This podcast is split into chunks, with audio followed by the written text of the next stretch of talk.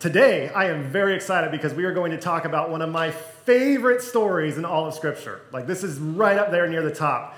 And uh, I get to talk to you about it today and share with you what it is that it teaches me and how it impacts my life. And I hope that you find some value in it as well. So let's go back about 4,000 years ago, about 7,500 miles away from here to the land of Hebron. Let me hear you say Hebron this morning. Hebron. Back in Hebron, there were two people who were married to each other. Their names were Rebecca and Isaac. And Rebecca and Isaac were trying to have kids, and they were struggling with infertility. And so Isaac prayed to God and asked God to help in the midst of their infertility. And God heard Isaac's prayer and blessed Rebekah not once, but two times with twins. And she had twins, and the twins she felt moving inside her, and it wasn't uh, the most pleasant experience. To give you an idea of how much she did not enjoy it, she said, If this is the way it is to be, then why go on living? Now, I asked my wife, who has been pregnant not once, but twice, what she thought of Rebecca's words. And her comment was, mm, That's a bit extreme. But I can see how you got that, Rebecca. As time went by, Rebecca eventually gave birth first to the, to the oldest, which was named Esau, and the youngest, which was named Jacob. On the way out, Jacob was holding Esau's heel, and they named the first one Esau, which means rough one, and Jacob, which literally means heel grabber. So they were born, they named them, and then about 20 years later, when they were grown up, they started expressing their own interest as to who they were. Jacob loved being a homebody. He loved to live in the house, loved to do stuff around the house, whereas Esau was this polar opposite. He loved to get out in the great outdoors, he loved to hunt game. He was just out there, always happy if he was hunting, and that's who he was. Now, Isaac had more in common with Esau, Rebekah had more in common with Jacob, and so as you can imagine, they quickly adopted favorites, which to all the kids here today, your parents don't play favorites. You are loved equally by them. Rebekah and Isaac, not the best parents. So, there's a story that unfolds here where Jacob is waiting for Esau to return from a hunt. And the way the Bible describes it is he says, one day when Jacob was cooking a stew. Now, what most people reading in English today don't know is that this was actually a Hebrew idiom back in its day. And it's essentially him cooking up a plan. And so the way the Hebrew is written, it's like while he's literally cooking a stew, he's also figuratively, metaphorically hatching a plan before Esau because he wants something from Esau. Specifically, we read Esau came in from hunting famished. And so we have this scene that unfolds where Esau comes in. He's like, I am starving, Jacob. Let me have some of that red stuff, that red stew. And Jacob decides to stir the pot a little bit. And he says to, to Esau, he's like very casually, um, not until you sell me the rights you own for being firstborn. Because back in Jacob and Esau's day, there was this injustice in the fact that if you were born first, you got the overwhelming majority of your parents' inheritance. And so Jacob is there stirring the pot, literally and figuratively, and saying to Esau, I'll give you some food even though you're hungry, only if you give me this vast sum of money that you are entitled to. Esau says, Here I am, ravenous for food. What good is my birthright to me now? To which Jacob says, I don't care. Swear to me first that you will give me my birthright. So Esau swore to Jacob and sold his birthright. Only then did Jacob give Esau some bread and the lentil stew. He didn't say, Let me warm you up a little bit. He said, Nope, nothing until you promise me this. Esau then ate and drank, then got up and left. And the narrator in the book of Genesis says, This is how little Esau cared or valued his birthright. Shortly thereafter, we read this story about Rebekah and Isaac, and then it shifts back to Esau. Esau marries two different women. Back in biblical times, it's the thing that people did. They were two Hittite women. The first was named Judith, and the second was named Bosemath. Let me hear you say Bosemath this morning. I pronounced it twice in front of you to confuse you. That's what I do. So he marries Judith and Bosemath, and Isaac and Rebekah see this, and they are filled with bitterness because they wanted Esau to marry one of their own people. Now, if you think that this is unfair, you have to go back to the story of Esau's grandfather, a man named Abraham, who was so convinced that his descendants needed to marry their own people that he literally grabbed his servant by the genitals and said, Swear to me on your kid's life that you will bring back a bride for my son from my own people. That's a story that's in scripture, and it's not often a memory verse. Meanwhile, several years later, after this is passed, after he's married these two women, we read that Isaac is getting old and he is becoming blind, and we read also that he is on his deathbed. And thank goodness that we have a paradox animation department that can help us visualize this very realistically as Isaac ends up on his deathbed, right? As he is there, he calls Esau nearby. And he begins to speak to Esau. But what we later find out is that Rebecca is listening in to this conversation. But she can't just stand there, right? So she has to be hiding by, behind something as Isaac is talking to Esau. I, like, when I picture this story, I picture that there's a couch and she's hiding behind the couch, real sneaky like, right? And so she's listening on this conversation between Isaac and Esau, in which Isaac says, As you can see, Esau, I am an, so old that I could die at any time. Go out and hunt and bring me back some food. Make it for me, and then I will give you my special blessing before I die.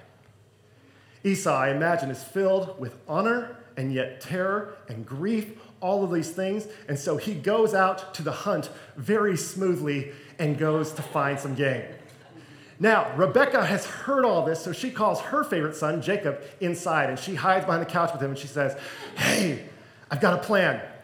Go get some goats outside, and I want you to go get the goats and then bring them to me because we're going to trick your father, my husband. And she says, You then take what it is that you bring back to me. I'm going to make a stew. You take that to your father so that he will give you his blessing before he dies. Jacob looks at his mom, who's about to deceive her husband, and says, Well, mom, you know, I don't know about this. Uh, Esau's really hairy, and I'm very smooth skinned. To which Rebecca says, Quiet, child, don't worry about that. Do as I say, go fetch the goats. So Jacob sneaks around the house, sneaks around the sleeping Isaac. There he goes. He gets to the goats, kills the goats, turns around, brings the dead goats back past the sleeping Isaac. You're welcome, everyone. and then while it doesn't record what Jacob says once he brings the dead goats to Rebecca, I like to imagine that he says, Hey, mom, here are the dead goats you asked me to get to manipulate your blind husband and also steal from your other son. They're here. So Rebecca gets the goats. She makes a delicious stew. She gives it to Isaac. I'm sorry, not Isaac, to Jacob. And Jacob then says, Okay, what do I need to do next? And she's like, Okay, those goats that you just killed, I'm going to make into some clothes for you so that you have hair on your hands and your arms. And then I want you to go put on Esau's clothes so that we can trick your father into blessing you. So she makes clothes from these freshly dead goats. She puts them on at Jacob. He goes to Esau's room, sneaks around once again. He gets to Esau's room, and once he's there, he's like, okay, I'm to put on the hair. I'm to put on all of Esau's clothes. And this man that was Jacob all of a sudden looks exactly like Esau, or as it's animated today, there he is. Hairy Esau for all to see and be tricked by. So Jacob comes in and he's got this stew, and he walks up to his dying father, and he says, Father, trying to imitate Esau's voice, right? And immediately, Isaac is like very suspicious. He says, Which of my sons are you? And of course, Jacob says, I am Esau, your firstborn.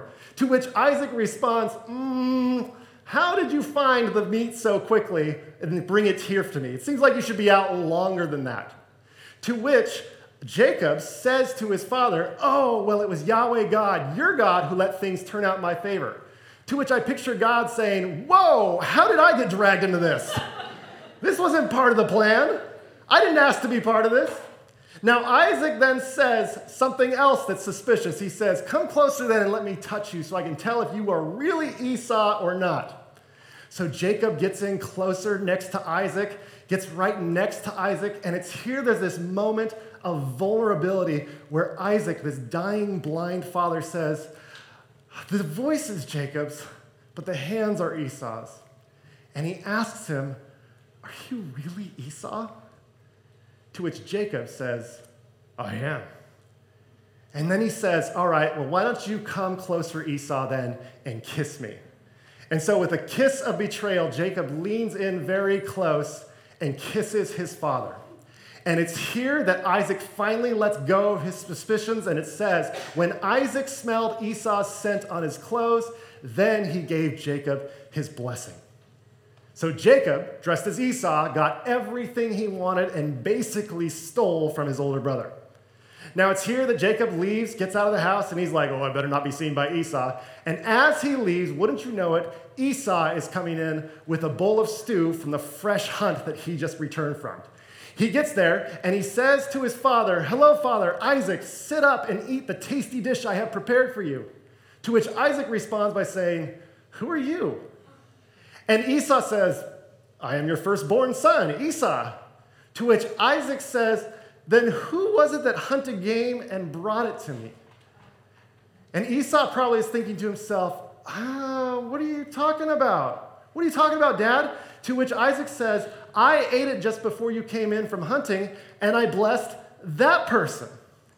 Now, let's imagine this is a movie. I picture the bowl that Esau is holding just dropping to the floor in slow motion, much like this boom, dramatic music plays, right? And it's here that Isaac says, Look, I know that you think like I could undo all this, but the rules are the rules. Now that the blessing must remain on him, there's no undoing this. To which Esau cries in agony, Father, bless me too. To which Isaac says, I have nothing else to give. Your brother came deceitfully and took your blessing. And Esau is standing there, and he is so mad. To which I would ask you, what is it that you would say if this was you? Because Esau says something that I fully identify with, even if I don't fully understand what it is. He screams to the heavens, you know what? He isn't called heel grabber for nothing. Makes sense if your brother's named Jacob, but here we are. So we then read Esau hated Jacob because of the blessing that Isaac had given him. To which I would ask you, can anyone here blame Esau? What has he done wrong at this point? Well, he was hungry a long time ago and tricked by Jacob. And uh, other than that, he did what his dad said. It's kind of it, right? And so it's here when Isaac is sleeping that, J- that Esau says something out loud that he thinks is only said to himself. He says, It won't be long before we will be mourning Isaac. I will wait until then, and then I will kill Jacob. And Esau leaves the room. But he forgot about one thing, or one person. Rebecca is still hiding behind the couch. She heard him say this, so she calls her favorite son back and she says, Jacob, uh, uh, your brother, he wants to murder you. And Jacob's like, oh no, he's gonna win because he's tougher than me. To which Rebecca says, I want you to get out of here. I want you to go far away to my brother's land in Haran, and I want you to go there for a few days until Esau calms down. Just a few days. And while you're out there, why don't you find a wife? You know, put that on your to do list. Take your mind off all this. She goes on to say, When his anger turns away from you and he forgets what you did to him, I will send word for you to return. And why don't you come back too with a wife from our own people? Rebecca then goes to Isaac and says, Let me explain something. Jacob's got to go. I want Jacob to not marry a Hittite woman like Esau because Rebecca has her go to line, which is, If he does this, well, then my life will not be worth living. Isaac then says, Okay, bring Jacob here. We assume that Jacob is going to be reprimanded by his father because remember, it wasn't too long ago he tricked and lied to his father over and over again. But instead, Isaac, the only reprimand he gives is make sure that you do not marry a Canaanite woman. Other than that, he blesses Jacob and says, I will see you later. And Jacob leaves the tent. Now it's here that Esau comes back. And Esau begins to speak to his parents and he discovers something. And this was something that, even though I've read this story so many times before, was new to me this week. He speaks to his parents and he talks to them about, I assume he says, Mom, Dad, that was pretty messed up what happened there. Mom, completely sold me out, completely sold out your husband. I don't know how you sleep at night, but I'm here still. And it's here that I assume that they say, for the very first time, you know what, your dad and I were mad at you for marrying Hittite women. And Esau learns about this for the first time in Scripture. He says he learns that his parents did not like his Canaanite wives. And he didn't know anything about it until this point. So Esau then goes to his dad's half brother Ishmael and marries his daughter, a woman named Mahalath, and brings her into the family as a way to say, I will obey you going forward. Now, this is one of those moments where the morals don't necessarily translate to today's day and age, but this is how he solved it back then, and it was considered moral and upright back when this story was written. Now, it's here that the story shifts to Jacob. And remember when Rebecca said, I want you to stay out in Haran for a few days?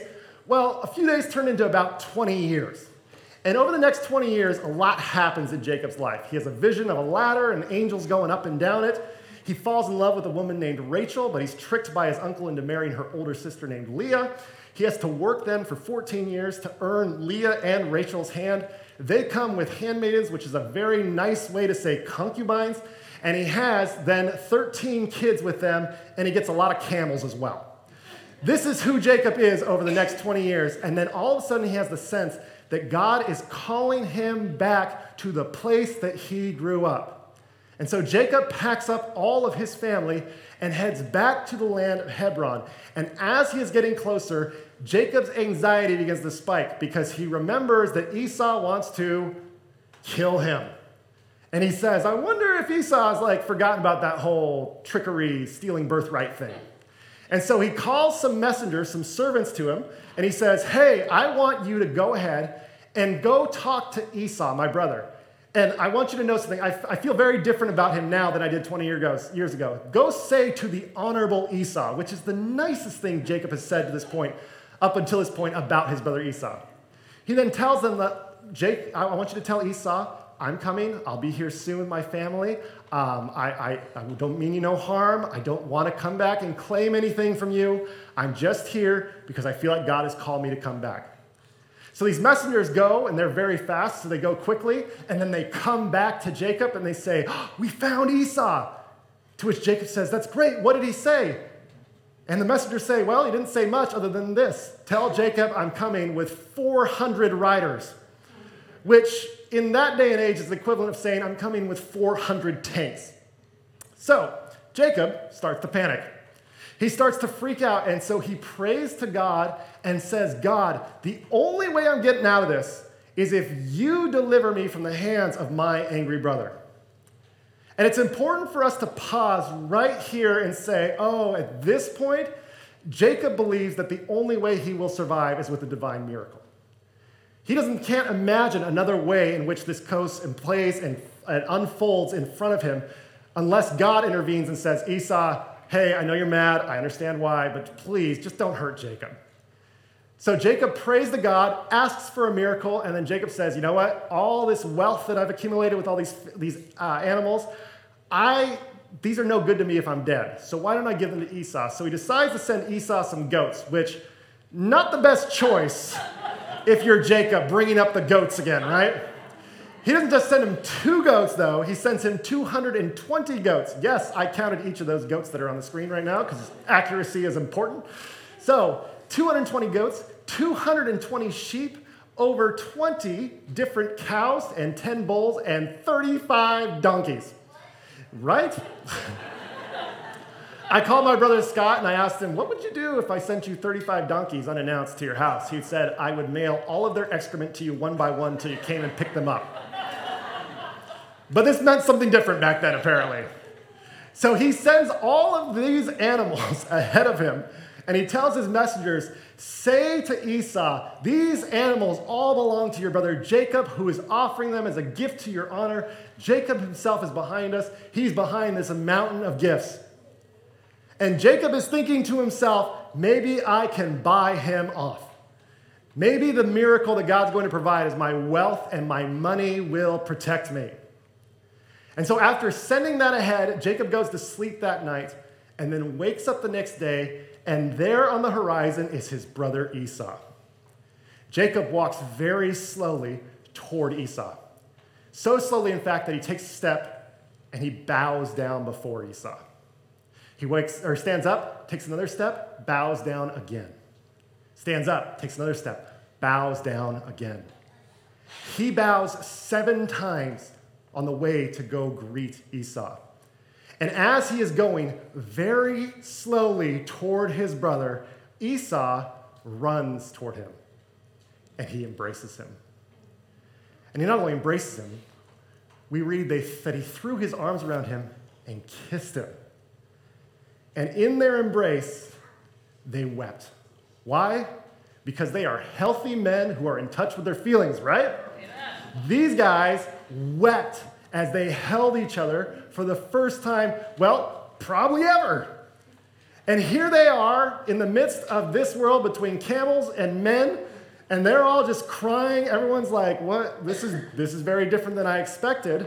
And as they are crying, and you can picture the tears starting to dry, Esau says, looks behind Jacob and says, uh, Who are all these people? To which Jacob says, Well, these are my wives, my concubines, and my 13 kids. To which Esau says, Oh, it's such delight to meet you. And then Esau says, What, what was the meaning of all the gifts that you sent me? Why did you send those to me?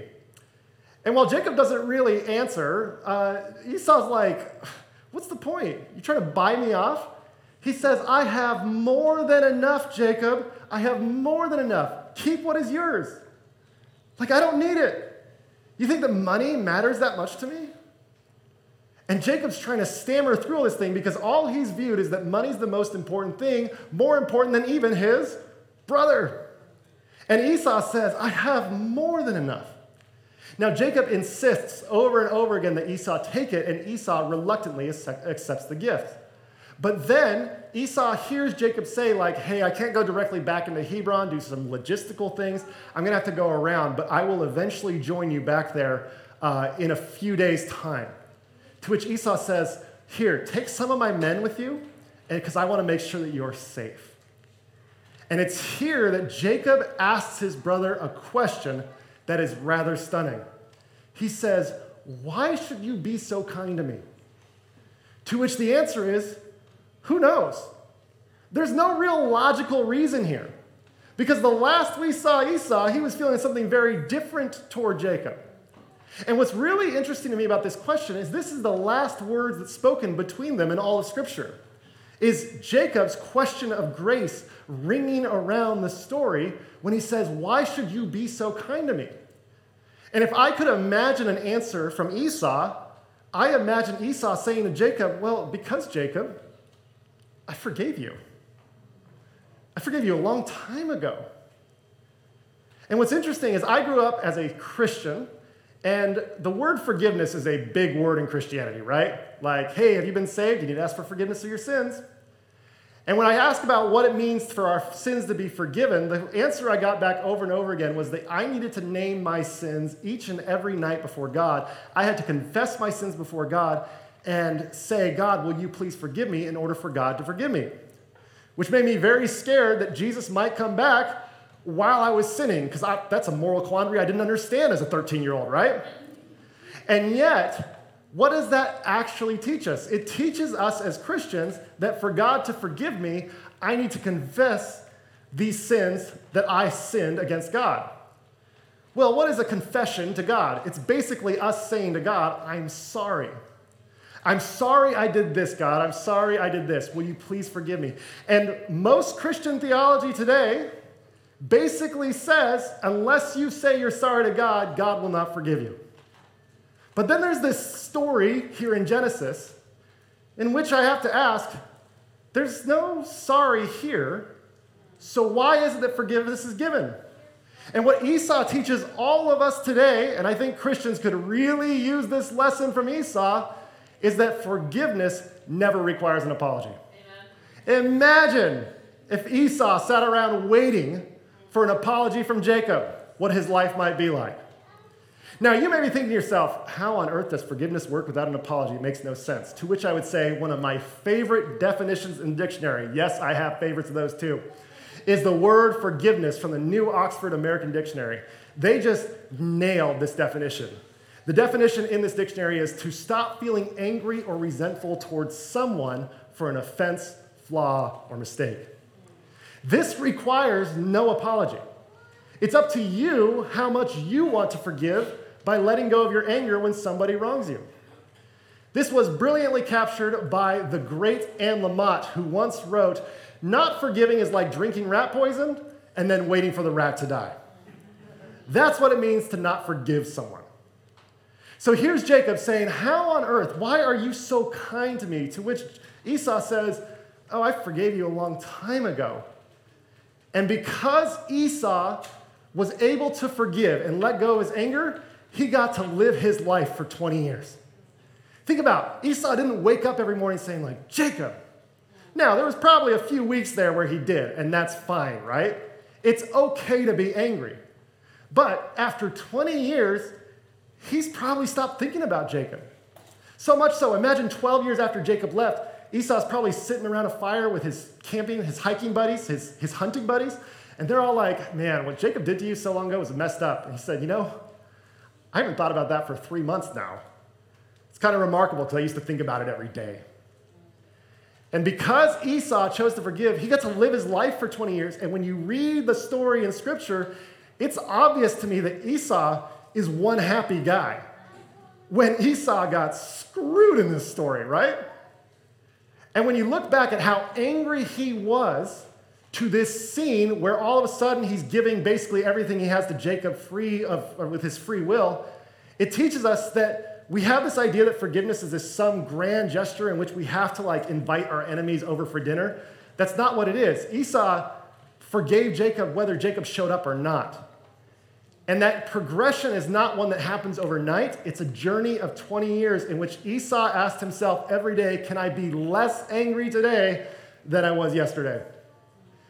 If you are struggling with forgiveness, this is the question to ask yourself. This is the question where you can wake up and you can say, like, man, I'm angry what that guy did. Can I be a little less angry today than I was yesterday? And you try, and most days you usually can. Some days you can't. That's fine. You're a human being. But this question will guide you on the path to forgiveness, and it's a path that I have found is helped by asking this question on a regular basis. Now, this brings us to more parts of the story that we can look at because there's more and more layers that are worth unfolding. When we look at this, you have to say, I, I don't think that Craig really likes Jacob in this story, to which I would say, You are right. But to his credit, Jacob shows up, right? To his credit, Jacob shows up. Jacob could have stayed in the land of his father in law and been out there and just been like, you know what, I'm happy. Esau's mad. I haven't heard from my mother. There's no reason to go back. But then he sensed that God was calling him to go back, and I believe that God was calling him to go back to make amends with his brother that he wronged so long ago. And so Jacob follows what he believes is the call of God. He goes all the way back to Hebron. And the night before he meets Esau, there's a very famous story in Scripture that is often told that Jacob wrestles with an angel or Jacob wrestled with God. Now, I have a hard time with this, this story because in this story, Jacob wins the wrestling match. So I'm like, how can this be God if Jacob wins the wrestling match? Like, that seems impossible, right? If it's an angel, it still seems unlikely to me that Jacob wins. Not only that, but Jacob is the, uh, he's not the strong twin of the two, and yet he's winning wrestling matches with supernatural beings. And I've always had this problem with this part of the story until I came across a commentary this week that talked about the process of translating this story into English today. And this commentary read this Tradition is called the mysterious stranger an angel or God in human form. But the Hebrew in this passage is almost completely lacking in proper names. Each line of dialogue begins, and he said, without any indication of who is speaking. A dizzying construction which gives the reader the idea that Jacob and the other are mere images of one another. Jacob, in effect, is wrestling with himself, or figuratively, wrestling with his twin Esau, whom he is about to confront. And all of a sudden, this story makes so much more sense to me because he's probably saying the night before, I should just leave. There's no reason to do this. God's telling me I need to forgive this person. I'm out. There's, it's dangerous. It's a bad idea. And he wants to leave. And he is wrestling with himself as he is trying to figure out if he's going to show up and make amends or chicken out and go home. And yet he shows up the next day in great humility. And wouldn't you know it? That miracle that he thought would require God's intervention was given to him full stop. He received the full blessing of God because he had this idea well, God's going to have to intervene for me to live. And wouldn't you know it, it happened. And I tell you this because I have read all of Scripture. I have preached from every corner of this book, and I have to tell you, when I look at the great miracles of God, there are few miracles better than this one. Because I have found in my life that the greatest miracles do not require anything supernatural to occur. The idea that you can be angry, you can be less angry and let go of your anger towards someone who has truly wronged you is what I would describe as a miracle and the greatest work of God. The best testimony you have is about how God helped you to be a less angry person. Which brings us to Christianity. There's this idea within Christianity that we have to be forgiven by God for our sins. And I'm, I'm all for it. I think there's some real healthy theological ideas there. But what I have found is when I grew up in parts of the church, I found that the predominant question was Have you asked God to forgive your sins? Well, this question has some value. I think a much better question to ask is Who have you forgiven? Because if you haven't forgiven anyone, are you really following God? And then we have to ask the next question, which is Who have you asked to forgive you? And if you're saying to yourself, Oh, I've never asked anyone to forgive me, I, I don't think we can be friends. I think it's impossible because I will mess up and I will screw up and I will need forgiveness. So these questions have become much more interesting with each day of my life, and I have found them to be deeply spiritual in the way that we answer them. A commitment every day to being less angry than we were yesterday, that's a spiritual journey. And you may be thinking to yourself, like, well, Craig, I mean, I've been through some bad stuff, and I don't know if I can forgive this person. To which I would say, I know. It's hard and it's okay to be angry for a time. However, may I direct you to the story of Esau and Jacob, and may I remind you that there was nothing special about Esau. He didn't get visions, he didn't see miracles, he just liked to hunt. And he didn't have anything going for him, right? His brother stabbed him in the back, his mother did too. His dad like didn't chew out his brother when he should have. All these things, it all worked against him, and he faced some really unforgivable things. And he has no superpowers, he can't change water into wine. Like, what's the big deal with Esau? There's nothing he can do, except he's really good at forgiving people, isn't he? And my friends, when you read this story, my hope is that when you read it, you will say to yourself, oh, just like Esau, I can learn to forgive. I am capable of great forgiveness. My friends, May you ask for forgiveness for others who you have wronged. And may you be people of great forgiveness, just like Esau, in your life, in all that you encounter. Amen. Amen.